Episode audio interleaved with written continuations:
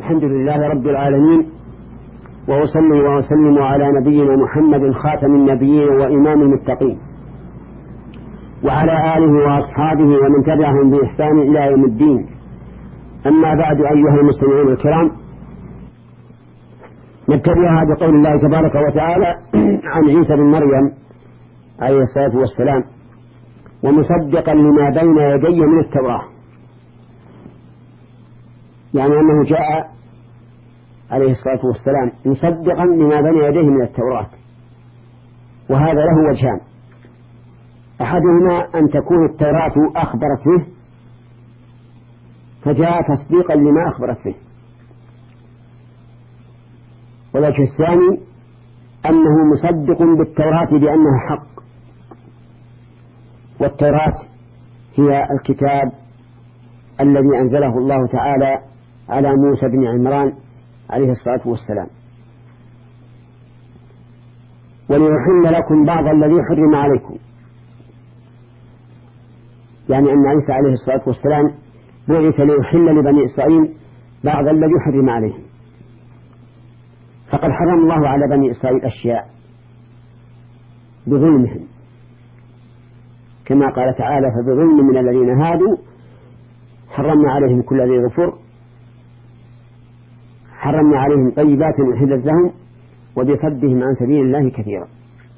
وقال تعالى وعلى الذين هادوا حرمنا كل ذي ظفر ومن البقر والغنم حرمنا عليهم شحومهما إلا ما حملت ظهورهما أو الحوايا أو ما اختلط بعظم وجئتكم بآية من ربكم أي بعلامة على صدق والآية هي العلامة الدالة على صدق ما جاءت علامة عليه ومن شرطها بالنسبة للرسل عليهم الصلاة والسلام أن لا يتمكن البشر من الإتيان بمثلها. وعيسى عليه السلام جاء بآيات متعددة منها أنه يبرئ الأكمه والأبرص بإذن الله. ويحيي الموتى بإذن الله.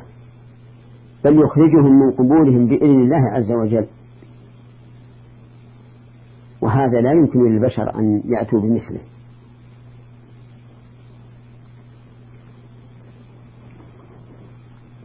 وفي قوله من ربكم إشارة إلى أنه يجب عليهم القبول. لأنهم مربوبون لله عز وجل. عباد الله فيجب عليهم أن يصدقوا بما أخبر به وأن يمتثلوا ما أمر به وأن يجتنبوا ما نهى عنه. ولهذا عقبه بقوله فاتقوا الله وأطيعون وأتى بالفاء الدالة على التفريق. أمرهم بتقوى الله. وما أكثر ما تمر تقوى الله عز وجل في القرآن الكريم. وهي أن يتخذ الإنسان وقاية من عذاب الله عز وجل. وذلك بفعل ما أمر الله به وترك ما نهى عنه على علم وبصيرة. وأطيعون أن يمتثلوا أمري. فلا تخالفوني. من فوائد هذه الآية الكريمة أن عيسى عليه الصلاة والسلام جاء مصدقا لما بين يديه من التوراة. على الوجهين السابقين.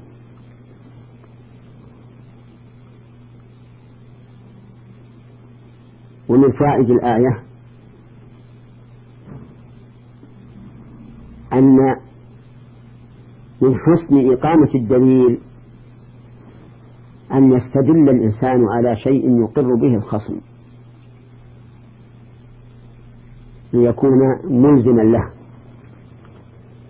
فإن أهل التوراة قرأوها وعرفوا ما جاءت به عن عيسى عليه السلام.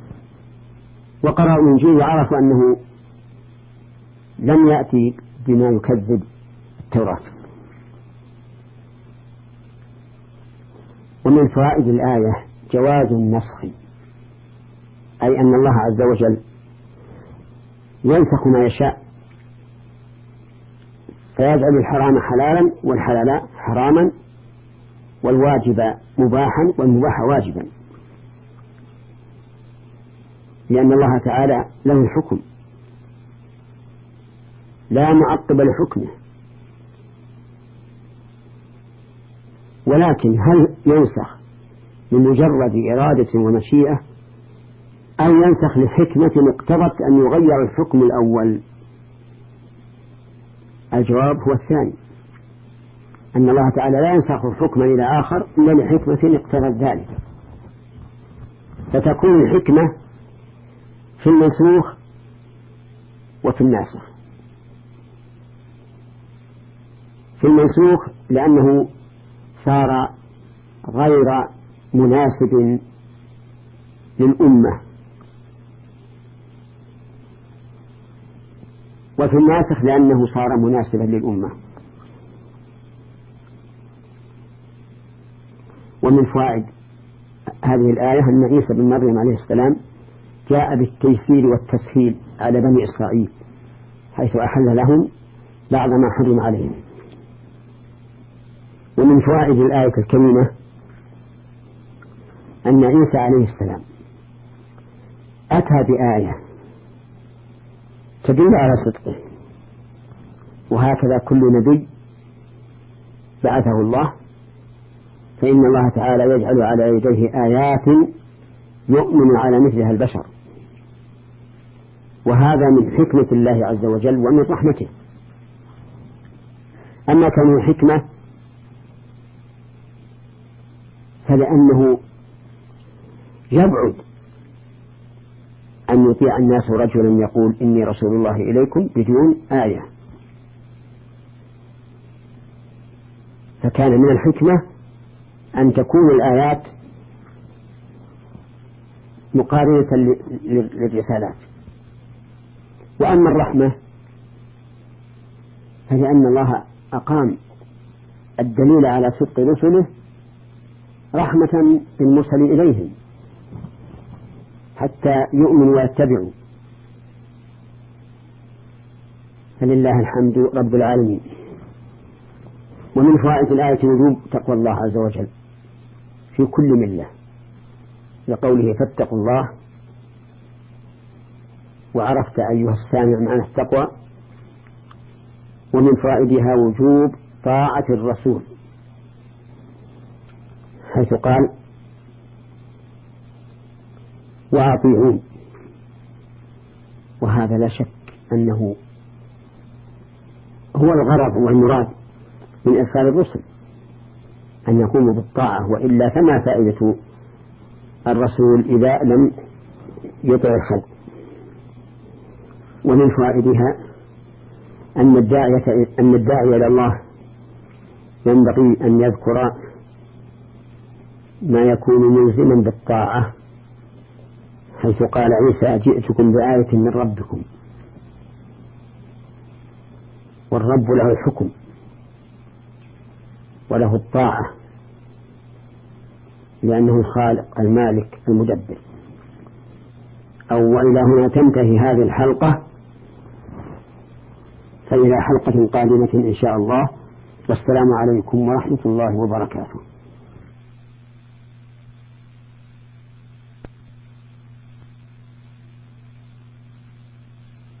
الحمد لله رب العالمين. وأصلي وأسلم على نبينا محمد وعلى آله وأصحابه ومن تبعهم بإحسان إلى يوم الدين. أما بعد أيها المستمعون الكرام نبدأها بقول الله تعالى إن الله ربي وربكم فاعبدوه هذا صراط مستقيم. هذه الجملة تأكيد. لربوبية الله عز وجل. لعيسى ومن أرسل إليه.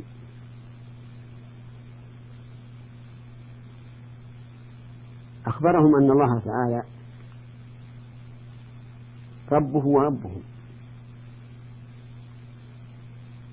ورتب على ذلك قوله فاعبدوه. أي قوموا بعبادته.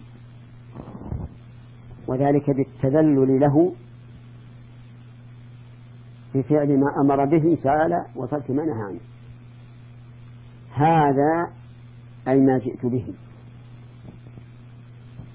صراط مستقيم. أي طريق يوصل إلى الله عز وجل.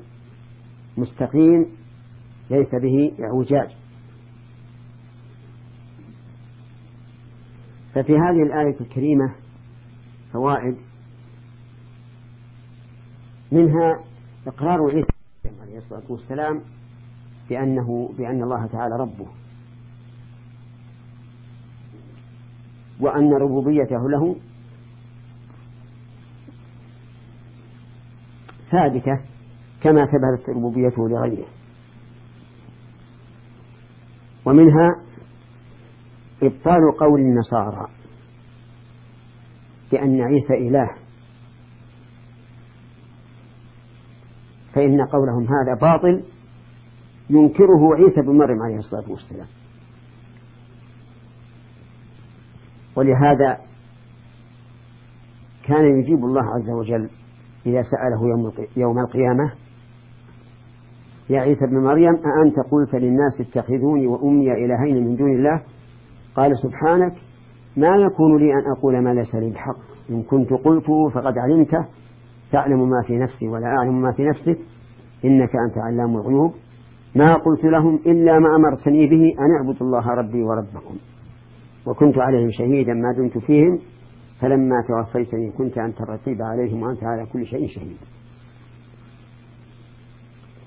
ومنها من الفوائد أن من أقر بربوبية الله لزمه أن يعبد الله. لأنه إذا أقر بأن الله الخالق المالك المدبر للأمور كلها كان إقرارا منه بأنه هو المستحق للعبادة فيعبده. ولهذا يقيم الله تبارك وتعالى هذه الحجة في عدة مواضع على المشركين الذين يقرون بربوبية الله ولكنهم لا يقرون بألوهيته. أي بانفراده بالألوهية. ومنها وجوب عبادة الله تعالى.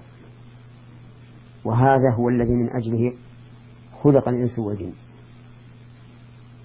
كما قال تعالى وما خلقت الجن والإنس إلا ليعبدون.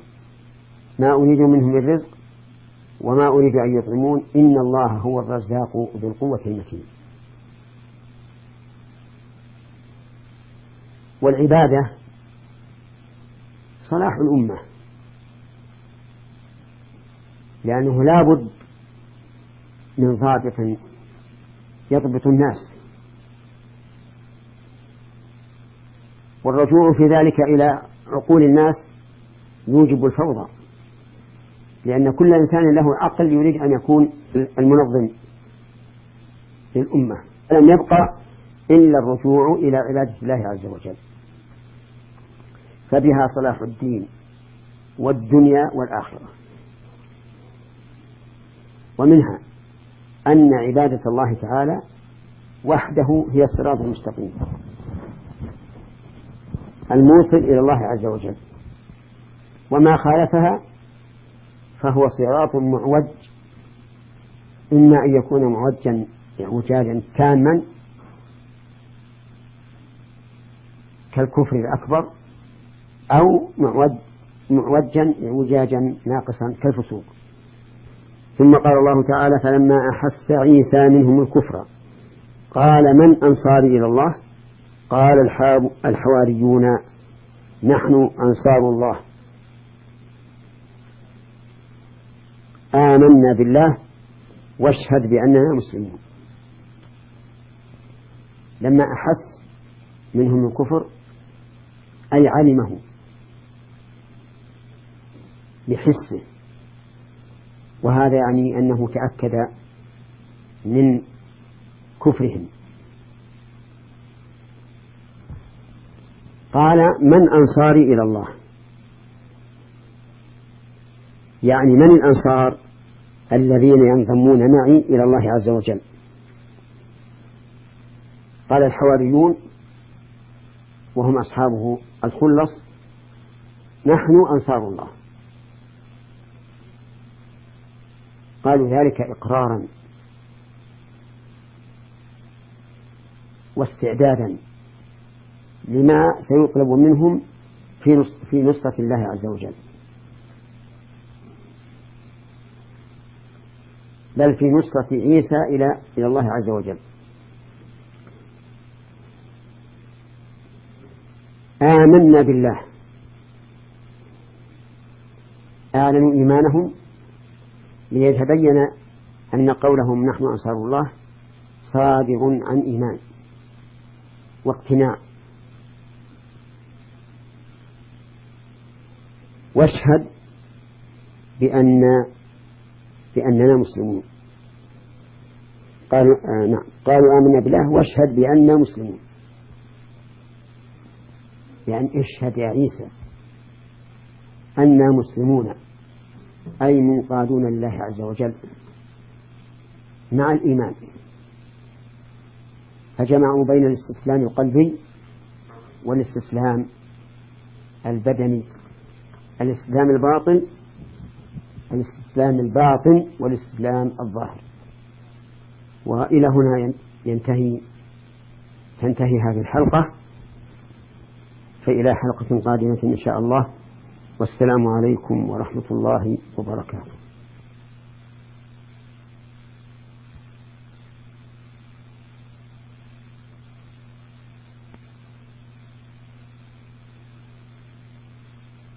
الحمد لله.